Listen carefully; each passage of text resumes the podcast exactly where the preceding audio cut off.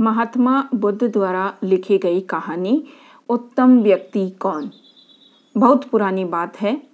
गौतम बुद्ध एक शहर में प्रवास कर रहे थे। उनके कुछ शिष्य भी उनके साथ थे।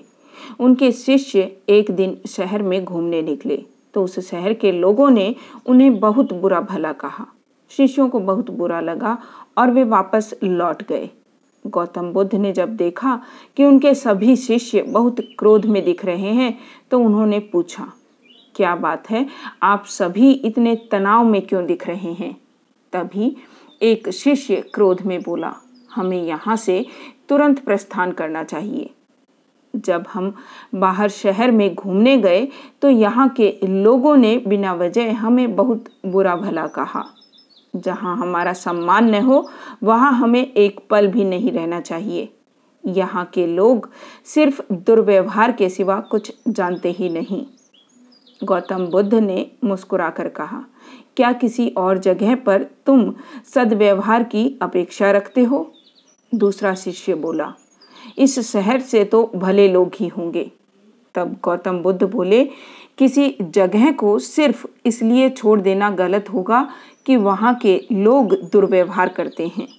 हम तो संत हैं, हमें तो कुछ ऐसा करना चाहिए कि जिस स्थान पर भी जाएँ, उस स्थान को तब तक न छोड़ें, जब तक अपनी अच्छाइयों से वहाँ के लोगों को सुधार न दें। हम जिस भी स्थान पर जाएँ, वहाँ के लोगों का कुछ न कुछ भला करके ही वापस लौटें। हमारे अच्छे व्यवहार के बाद वह कब तक बुरा व्यवहार करेंगे? आखिर में उन्हें सुधरना ही होगा। वास्तविकता में संतों का कार्य तो ऐसे लोगों को सुधारना ही होता है। सही चुनौती तो वो है, जब हम विपरीत परिस्थितियों में खुद को साबित कर सकें। ये सभी बातें सुनकर बुद्ध के प्रिय शिष्य आनंद ने प्रश्न किया, उत्तम व्यक्ति किसे कहते हैं?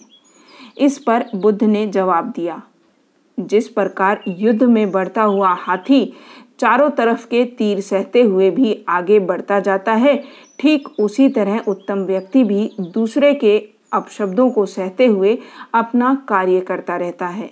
खुद को वश में करने वाले प्राणी से उत्तम व्यक्ति कोई नहीं हो सकता।